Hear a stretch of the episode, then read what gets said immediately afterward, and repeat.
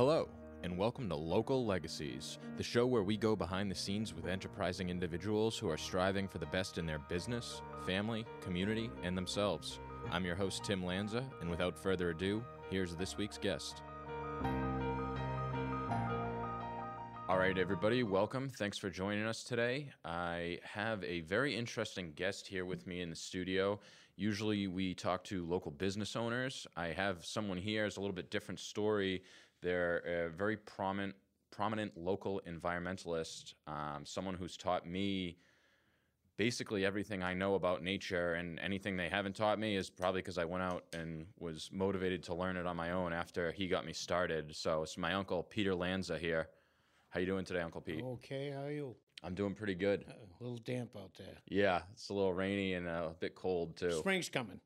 That's all right. Yeah, so we get like a false spring Oh where yeah, it got all the warm, time. got up to 60, and then back down. Doesn't that, is that what happens? You think it's tomorrow you're going to be planting and you're shoveling. you know? Exactly, exactly.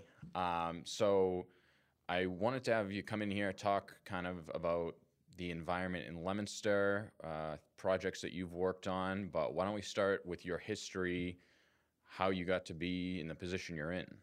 Well, I just was always interested in it. I mean, when I got out of college, I taught at Leominster High, uh, and it's always been something I was drawn to. And frankly, when my kids were born, it was a chance to do something in the schools to, as a, as a volunteer to involve them and bring me back. But it's all I, I can remember being very young and just wandering around in the woods and wondering because I was in the woods, you know.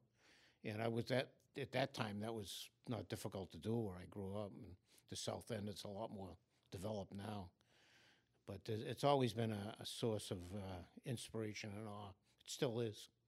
Now, do you have any sort of formal education with ecology, the environment? Not, not well. I, I've I've taken a lot of courses. I was on conservation for a while, and in that position, uh, like uh, what I would, they the uh, Mass Conservation, Mass Asso- MAC, Mass Association Conservation Commissions runs classes so you get certified. So I took everything I could take, you know, and and, and learned about like uh, in terms of the conservation. Uh, laws because it was on the commission. I want to educate myself. No one goes into these positions knowing anything, or most of the time they don't. But there was an opportunity there, and when I worked with uh, Congress of Lakes and Ponds as a, an officer and a board member, and just a member for decades, we ran workshops every year that you know you could learn about. Well, in that case, pond ecology. Uh, COLAP was a Congress of Lake and Pond, so. Uh, and then just, you know, I- I- used to tell the kids in school, read, read. You know, you teach yourself a lot if you can read. Probably the best single thing you could ever learn is that.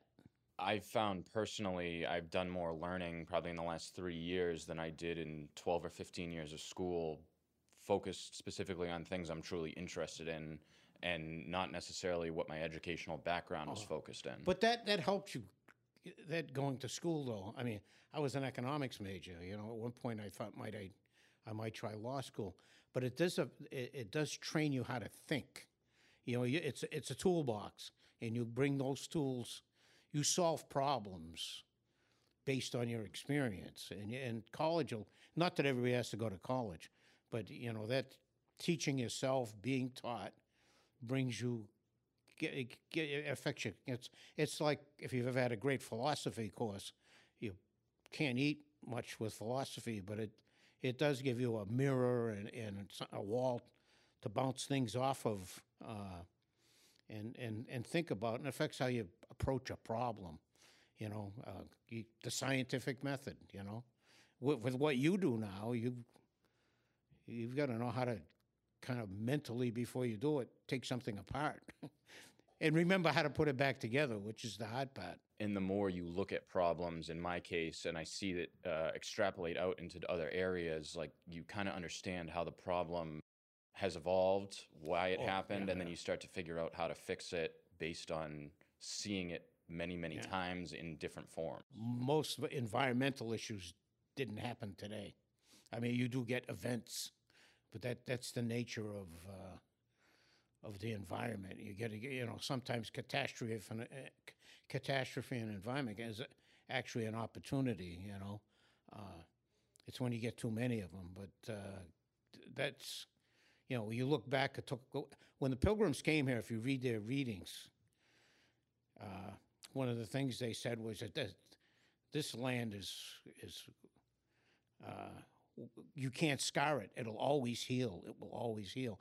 And the environment has been something that has been out there for people a lot of times to use because that thought is always there. You know, there'll always be enough water. There'll always be. Well, that's that's not the reality. It's very complicated now, and and uh, and we're paying the consequence of of you know just using it without stewardship. Locally, how have you seen that play out? Well, probably the one of the great examples, and um, you not old enough to remember, but I remember what the Nashua River looked like, and back in the '60s, it's a famous, famous picture uh, of what it looked like and what it looked like, you know, years later after the Clean Water Act passed, and frankly, Marion Stoddart, who's been a hero or heroine, heroine, I don't know what's proper now, uh, of mine forever. I've, I had the opportunity to work with her on the Nashua River watershed. She, one person took up the gauntlet and ran with it with, with great, uh, a lot of problems at first. And uh, that picture in the Nashua of, the before and after uh, was in a, an edition on water, which, if you can find it, it's available, I know. Only twice in the history of that magazine has there been a, a uh, an, an article or one subject published not on the monthly, the normal. And one of them was called Water, and the Nashua River's featured in that. Well, I can remember when it, everybody talks about the colors, it, it smelled. It was, it, it people dump garbage, dye, whatever in it, you know? That's something you can see. As far as like the Monoosnoc Brook, um, first time we did a cleanup there, we used to have an annual cleanup. We took three tons of trash out in a very small area. Uh, now there's a park down there, um, which uh, they made through a grant, but the original design we actually contributed to 30 years ago. When you when you like something, never happens fast enough, you know. And, but it's there. It's a it's a wonderful it's a wonderful walk that we ultimately connect to the bike trail, and you know get people out there. Uh, that was part of my philosophy in the schools. Is you know no one no one's going to protect something they don't know about. So if they don't have the opportunity to learn, it doesn't have a significance. And we've removed ourselves. Not everybody, but generally, pretty far. We're insulated from the environment. You know, it. Uh, so, where's the interest if the education isn't there or the exposure? So y the project you're referring to, the Monoosnoc Brook project, can you explain how that came to be and what was involved with it? Well, it was a brainchild of the Nashua River Watershed Association, where what the, the thought was to take, you know, when you look at the grand scale of the environment, how to how do you clean a river? Well, Marion figured it out, but it, part of the way she figured it out was you break it down into smaller pieces, and we wanted to focus on the Monoosnoc, uh, as which flows into the Nashua as a sub watershed. Well, that's kind of the brook in your backyard type thing. There's two major watersheds in Leominster. One of them's Fall Brook, and the other one is Monoosnoc, and that, that one was changed, uh, chosen, uh, because it's more visible. Um, I actually live in the Fallbrook watershed, but the Monoosnoc is you know, it's downtown. People, a lot of people don't know it's there, but it's more visible, uh, and we thought it would attract um, more attention. It flows through Searstown. Uh, we had huge support from uh, Ed Gagney, who's unfortunately passed away. Gagney Enterprises helping us out then at uh, with now uh, Walt Mall at Whitney Field. It was Searstown then, and uh, you know gave us financial support and just uh, especially in the schools. You know, we uh, hired people and uh, it's mostly a volunteer effort, but I mean, that's where the brook was. Three tons of trash. That's that was over three. If if you can envision it, we could have filled more than three school buses, and we didn't go far from the center of town to pick that trash up. The last time I did it, which was a couple of years ago, um, I got sick, uh, which is not the point, but uh, we picked up less than a ton uh, over a broader area. Uh, that's stewardship. That's taking care of it and making people aware of it, and and uh, that's what we've got to do with the environment. You can't, it's not one of those things that you can say, "Oh, it's great now." You clap your hands and walk away. It's a process, Ongoing. and it's always going. It's always going. You know. I think that with nature and the environment and a lot of things that you hear, you know, say on the news and what they're talking about, whether it's global warming or these things, you have people that say, "Well, eh, th- that's nice, but I don't care. I've got my own problems. I'm, I've got, you know, they're driving a gas car, which obviously I work in the business of gas cars, but you know, I they don't have time to deal with these things. But to me, littering or just cleaning up the environment right around you, it's like if you're peeing in your own house, you wouldn't pee on the floor. Yeah. You know, it's put put the trash where it belongs, clean up, take care of your space that you're living in every day. That is probably the first, simplest, cheapest, and and best thing you can do is just pick up. You know what? I, I it, it appalls me when you go down. Like, uh, well, it's actually it's Litchfield Street. People don't see it as that, but by by the where the new Leominster TV building is there, and or, or by the dam where I live, and I I pick it up and people throw more trash. It just it drives me nuts. You know. I mean, they carry it around in their pocket all day and throw it out the window. you Right. know, you know, uh, it's it, I, I I I don't know, but it's I the pl- people you some of the nicest places you've seen. One of the things that makes them nice, be it a city, or an urban environment, or a natural environment, is that they're clean. right. I mean, it's it's nice, you know. I mean, what's, you know, and and when we did the cleanup, that was good. A lot of people just, you know, we put up a sign and people showed up, and and people were willing to do that. Uh, we didn't call fifty people, you know, but they'd show up that day and and felt good about it. It was it was a it was a great experience. Who did your work workforce consist of as far as people that were helping and Well, cleaning we had people that showed up because we had a sign down on the fence downtown at the brook that said, you know, brook cleanup, and we'd have the date in there. And if, if I was lucky, I'd get an article uh, in a, the Champion or something before the cleanup. Uh, people did, after didn't really matter. I mean, we had one guy, like I said, I worked. It was about almost thirty years. He was there every every time, and we got a lot of business. Uh, businesses were very good about, uh, you know, giving us some money because we. Uh, I made T-shirts, and I made them because I couldn't afford to hire to pay somebody to make them. Where we we got sponsors, and then we did projects in the school that that paid for the school projects uh, for for years. You know that one thing, and, and the local businesses were were very very good about you know. I'm not going to get into a dollar amount. You know whatever they could give, they gave, and uh, I think you're the proud owner of some of those shirts.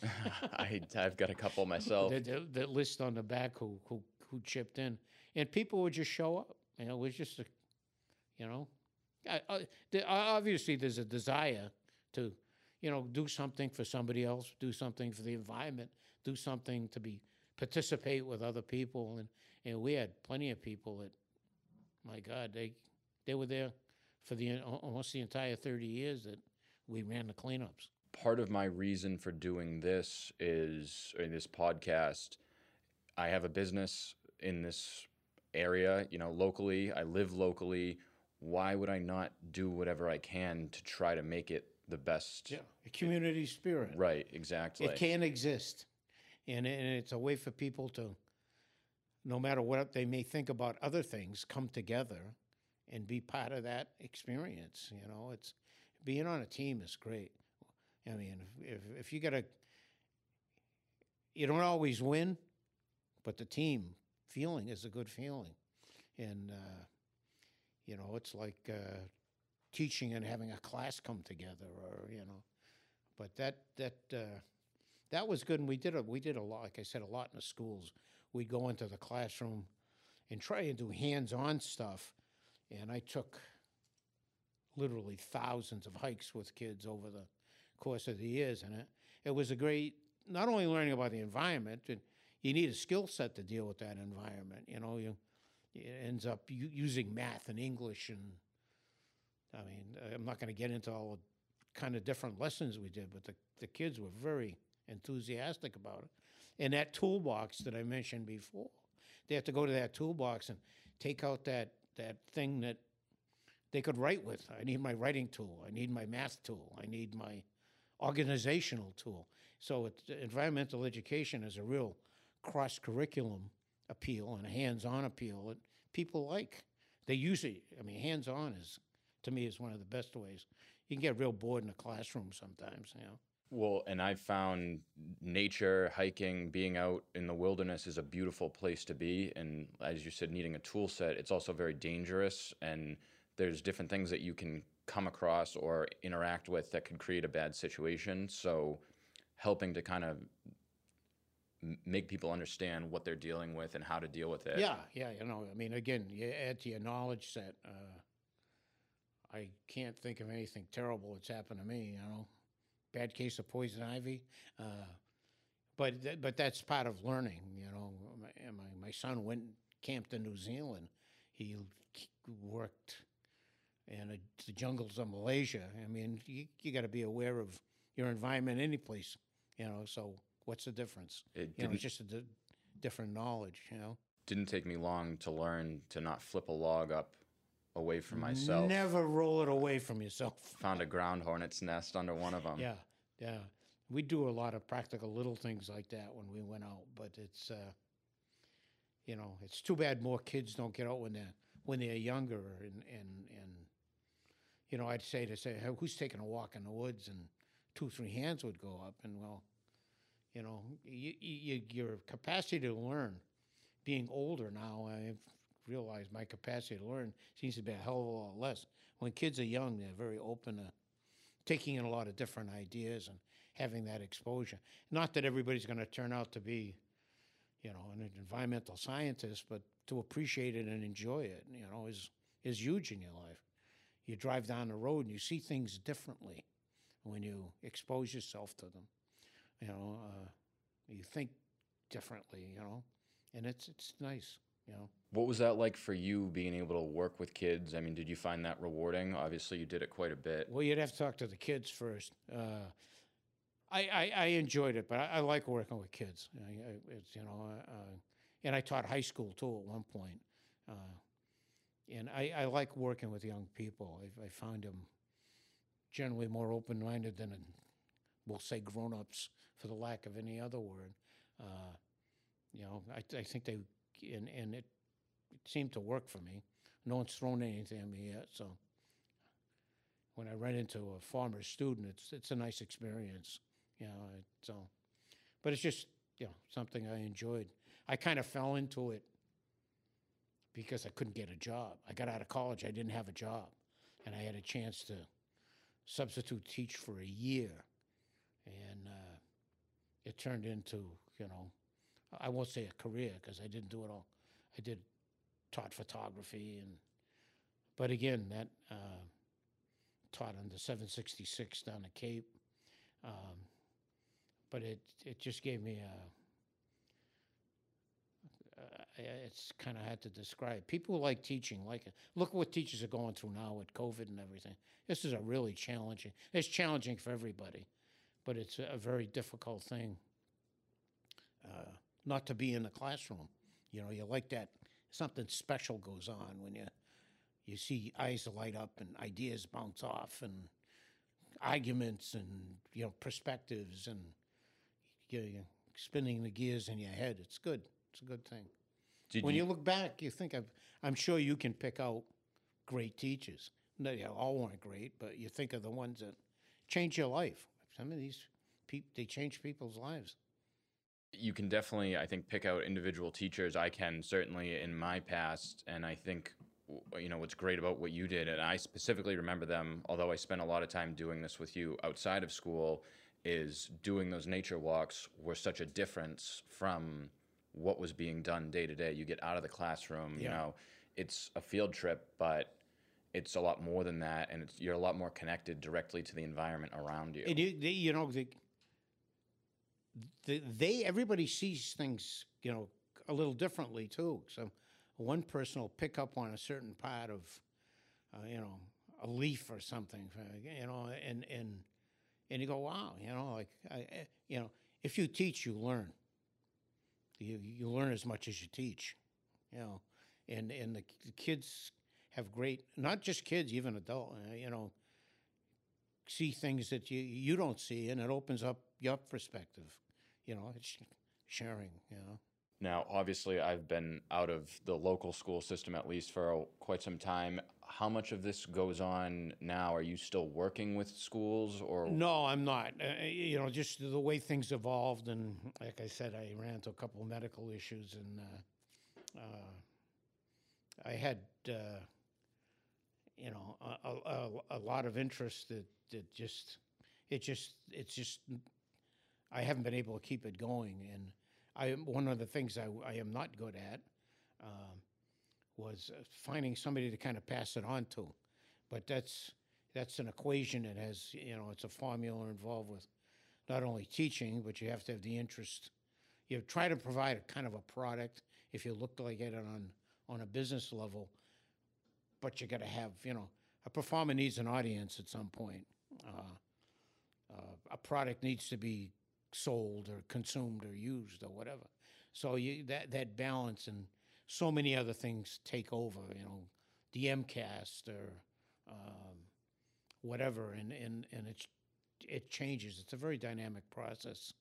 if someone like you, maybe slightly younger, were to come Be a lot longer would be good. Slightly younger, were to come in today and provide that product, like the you know the way you're kind of describing it, what would that look like?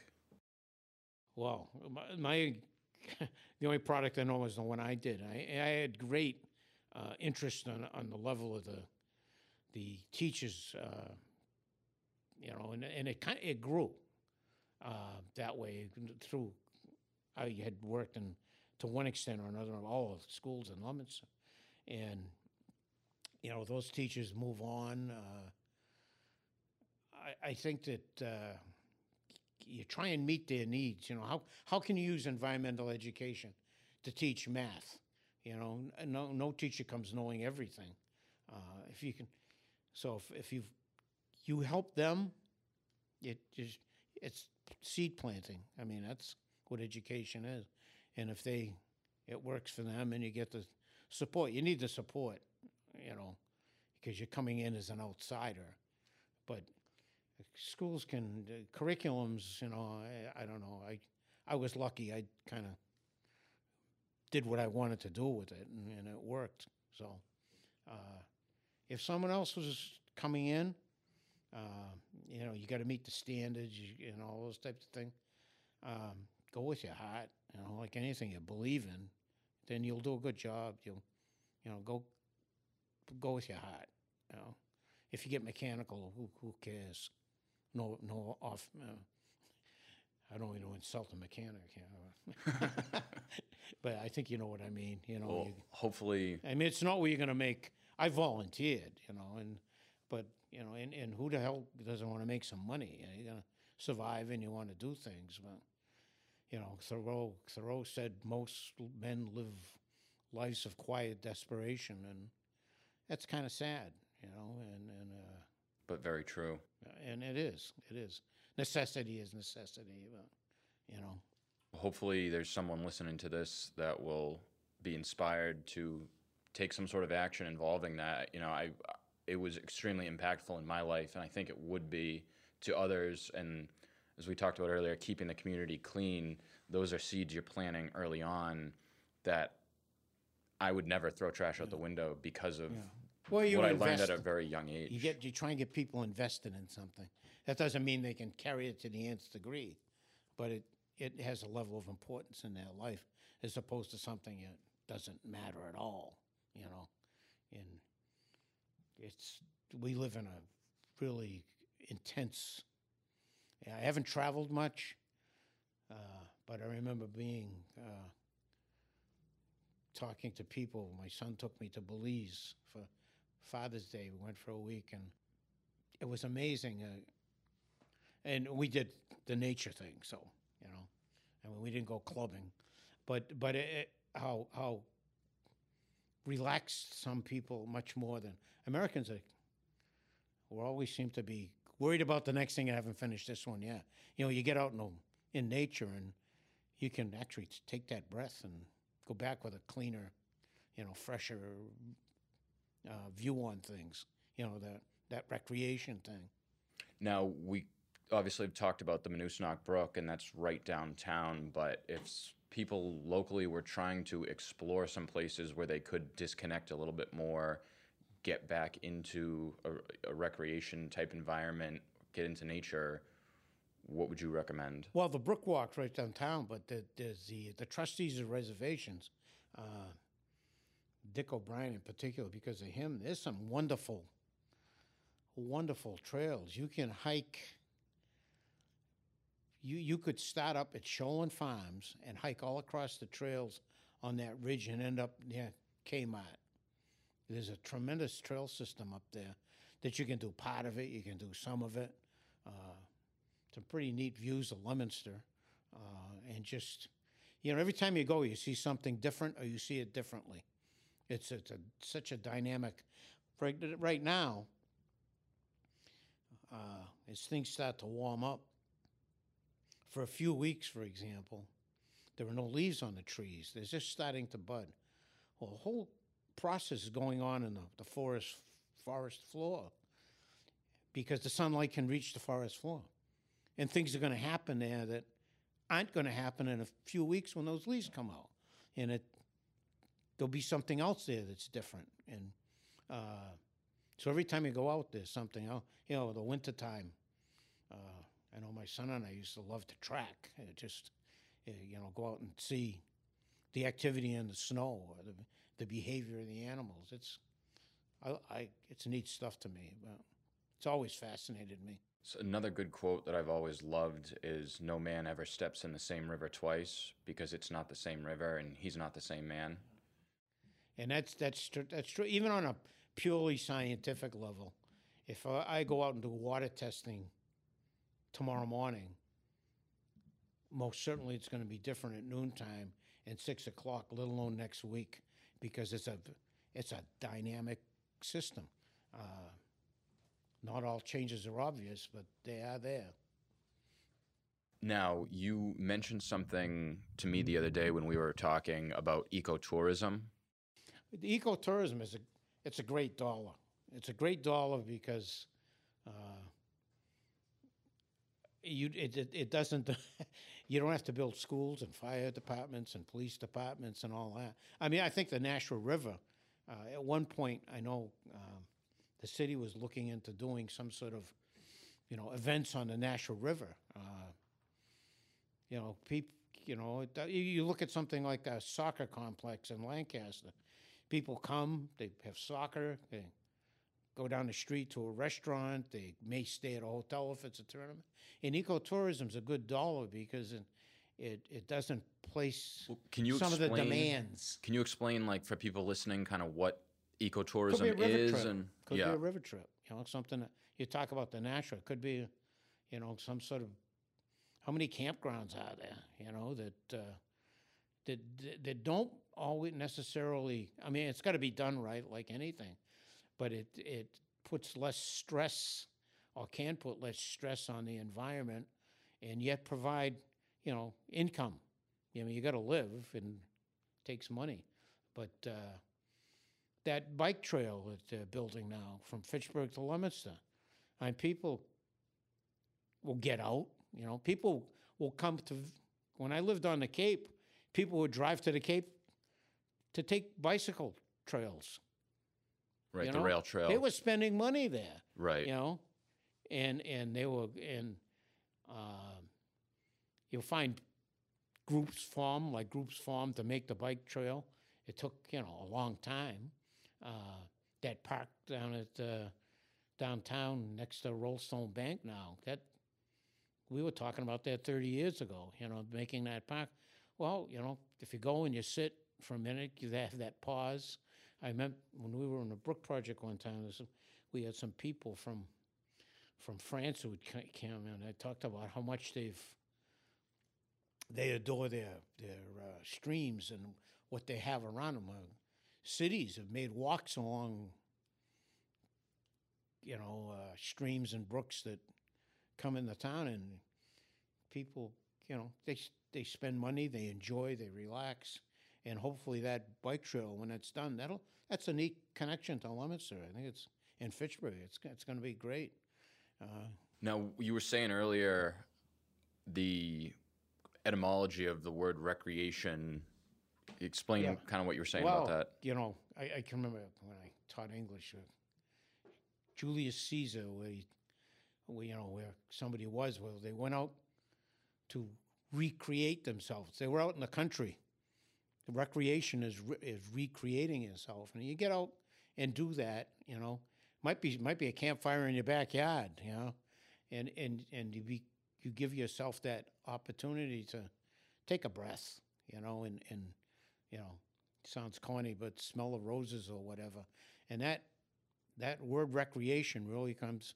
That's what the goal was, and its etymology is the, the opportunity to recreate yourself. You know, you, um, you know, you may find it in a museum. You know, yeah, I, I find it a lot in nature.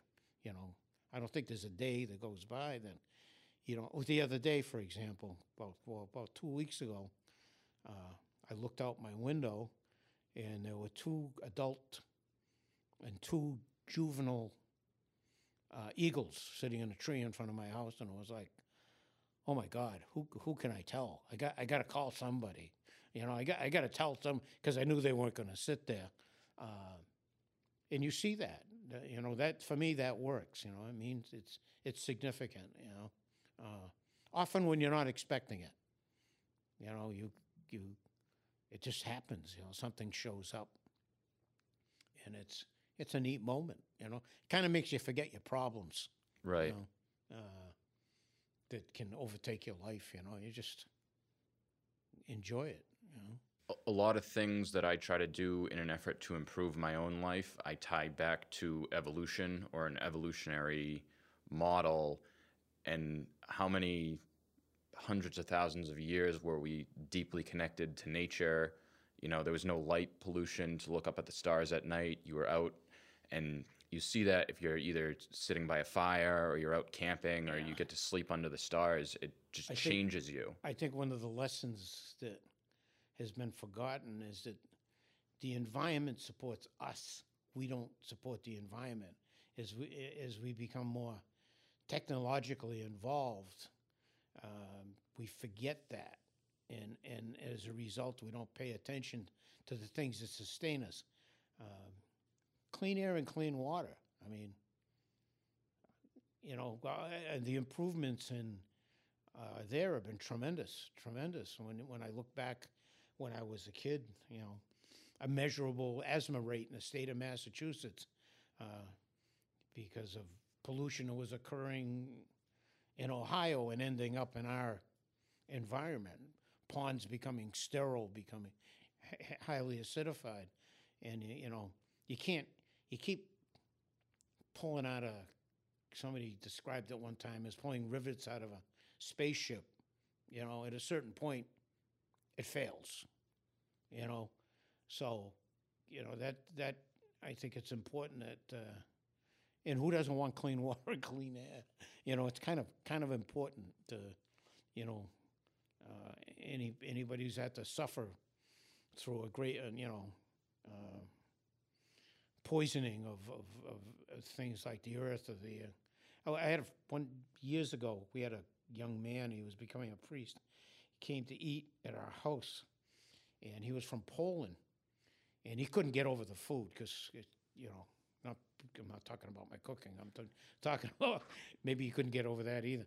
But the abundance of, of food. And he said where he came from in Poland, he said we can't eat the vegetables because the because of war that had been conducted there, the soil was so poisoned that the vegetables weren't safe to eat. I mean, that's yeah, that's that's sad. You know, it's sometimes aggravating, but it's you know, it, it just shows you what we, we can do or not do. You know, so Well, people I think are so disconnected from where their food even comes from. oh yeah, definitely.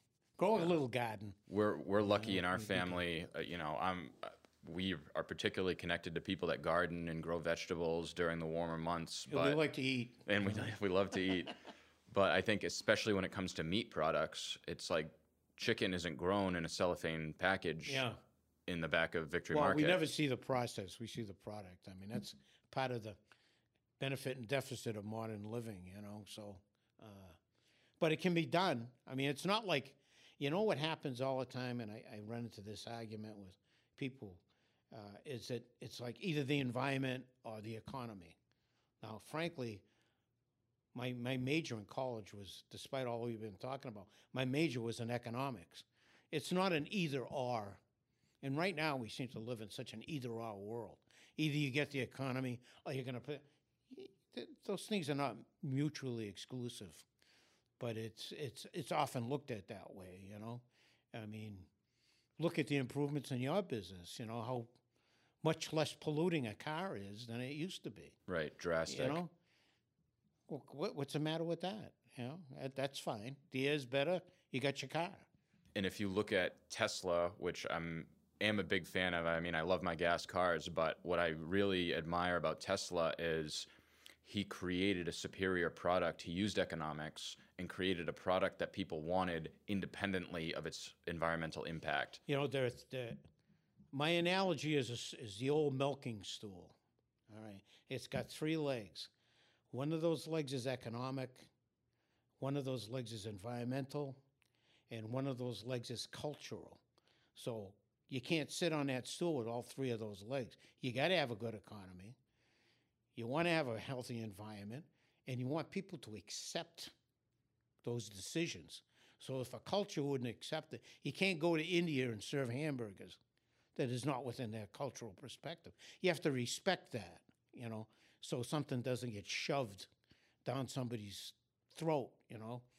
But it'll all work. The, the stool will be quite sturdy if if you look at different uh, different and, and go with it working. How are you going to make it work? How can you make? I mean, there are plenty of people out there who have very successful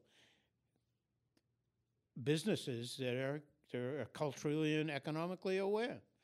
I mean, I remember when I bought my first Prius, people would stop me, you know, and say, "Wow, you know, what's that like?" Because I stopped people too before I bought one because it was my money I was spending. I didn't want to buy a lemon, and uh, it works. It works. I'm, I can't tell you how pleased I am with you know it's, and I I've got my transportation and I've got so, but it's hard for people to change their ways, and that includes me. But that's how I look at it that analogy, and it's a good yardstick to hold up to. Is this a good idea? You know, if you want to start a business, you want it to survive, obviously. You know, uh, Now, on a local level, tying that back into business, I mean, something I'm particularly interested in is looking at the history of Leominster, obviously a major plastics town, huge manufacturing that led to a lot of pollution in the area. We've kind of transitioned out of that, as you mentioned. We've the pollution has gotten better, the environment's been cleaned up. Those businesses have either disappeared or gone elsewhere. Where do you think the town and the surrounding areas, the city of Leominster, where are we going now, both business and environmentally? What needs to happen? Well, Ibnanma has been involved lately in it. Again, I'll go back to my analogy. Uh, you need good jobs. You need good jobs. That's important. Uh, and and I, I think in this current environment, uh, you know, because everybody's so exposed to the uh, the virus, with things to shut down and the, the ripples and impacts. Uh, um, I know you've, and I, as I've, I have worked in the restaurant business. Uh, it's you need that. You need a mix. if nature can teach you something, uh, it will teach you that there's, there's, a, there's a health in diversity. Uh, when a system, I mentioned before about, you know, sometimes there's a, a tragedy in, in nature, there's a catastrophe in nature, and the system suffers. But if that same system has diversity, and I mean that on multiple levels, um, culturally, economically, um, it can survive and, and, and grow back.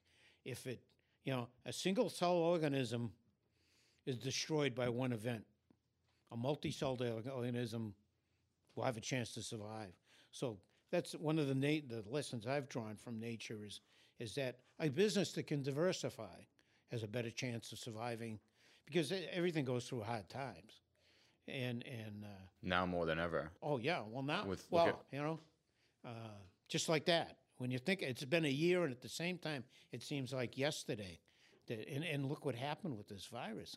I mean, New York City, it was it was horrible. When my daughter was going to school, she was in New York City. She, she was in New York, and she called me when they brought in refrigerator trucks for bodies. I mean, wow. I mean, it, it just was overwhelming. You know. Uh, and scary. You know, I mean, we can we can bounce back and we will, but at, the, at a great cost. Uh, lack of, you know, everybody's got 50-50. Uh, you know, third 2020 hindsight. You know, when Monday morning quarterbacking. you know, Right. we should have, we could have. Not doesn't matter now. We just gotta hopefully learn from it and get stronger and pass that knowledge down. It's funny how humans are not good at passing knowledge. We relearn the hard way so History often, you know. repeats itself. Yeah. Well, like Ken Bird said, it, it, it, may not repeat itself, but it sure rhymes. you know, so, you know, hopefully this won't be forgotten and, you know, we'll stop splitting each other up. Now, on go, you know a local level, or let, let me give you an example. I guess you've got someone who is maybe a single mother taking care of a couple kids, working 50, 60 hours a week. She's barely making rent in her apartment, doesn't have a backyard, just has a patch of cement where they park cars. Why would she care about any of this? Uh, I don't know. You, ho- you hope something reaches her. Uh, it may be through, you know, family, friends, uh, maybe belong to an organization uh, that gets a little support. Maybe she takes a walk down by the brook. We keep going back to the brook and sees something and, and, and finds it. It's, it's, it's, really a challenging time. Uh, hopefully, the, the schools where her children, single mother, she's got a child, that there'll be an opportunity in the schools to uh, one of the things to, to, to have an experience one of the things that actually i wrote the original curriculum for the Nashua river watershed uh, used to do a, a river trip with the kids uh, and the kids would go out and they canoe and you know day trip from the schools that was an opportunity for a lot of kids who would never never I'm lucky. My kids grew up on a pond. Uh, go out and, and do that. And when I used to go on those trips, the parents, we always tried to get parents to come.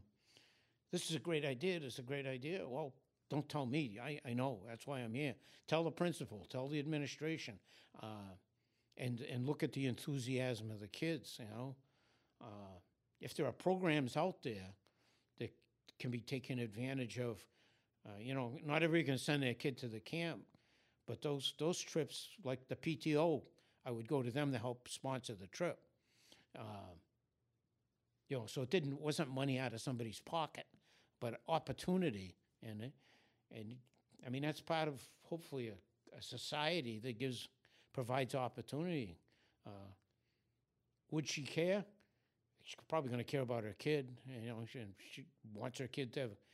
Everybody wants their children to do well and do better, and you know, so that's just that's part of an opportunity that hopefully, you know, when like I said, the PTOs would support it, the watershed would run it. Uh, great program. They're still doing it. Um, you know, that, that's the type of thing, uh, that, that I think is one, one way to do it, you know? On The library presents programs, you know? right, you- you yeah. know, uh, You know, I think you can, the thing is, if these programs get support, they'll flourish. If they don't, they're gonna be like an unwatered plant, they're gonna just die, know? on the other side of that equation, let's say you've got a family who has a huge house, six figure earners, nice backyard. You know, maybe this winter they went to Colorado, they go to national parks, they see some of the best places in the US as far as nature goes. Why would they care about Leominster or their where they live? Like why why should that be important to them? Well, I would hope it'd be important, frankly, because I think that anybody's anybody's success, financially, whatever way you want to do it, uh, however, you want to look at it, depends a great deal on on opportunities that they either created or were given, but they were supported. Know, everybody stands, whether we want to admit it or not, next to one another and on each other's shoulders.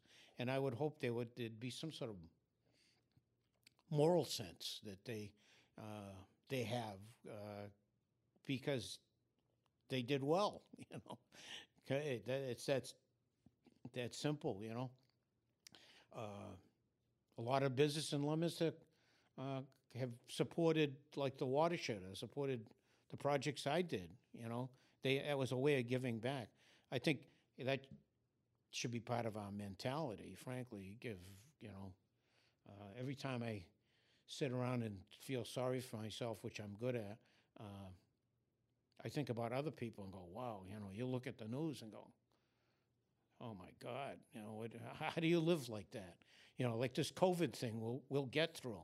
There are people who sit through years and years of, you know, I hope you don't forget when you get there, if you get there, of, of you know, years and years of tragedy and all that. And uh, I would hope somebody on that end appreciated their appreci- simply appreciated what they have and and uh, wanted to spread the literal and figurative wealth uh, um, and support organizations, if not individuals that that do things that you know cast your bread upon the waters and and uh, it, it, you know it truly will be of benefit uh, to everybody.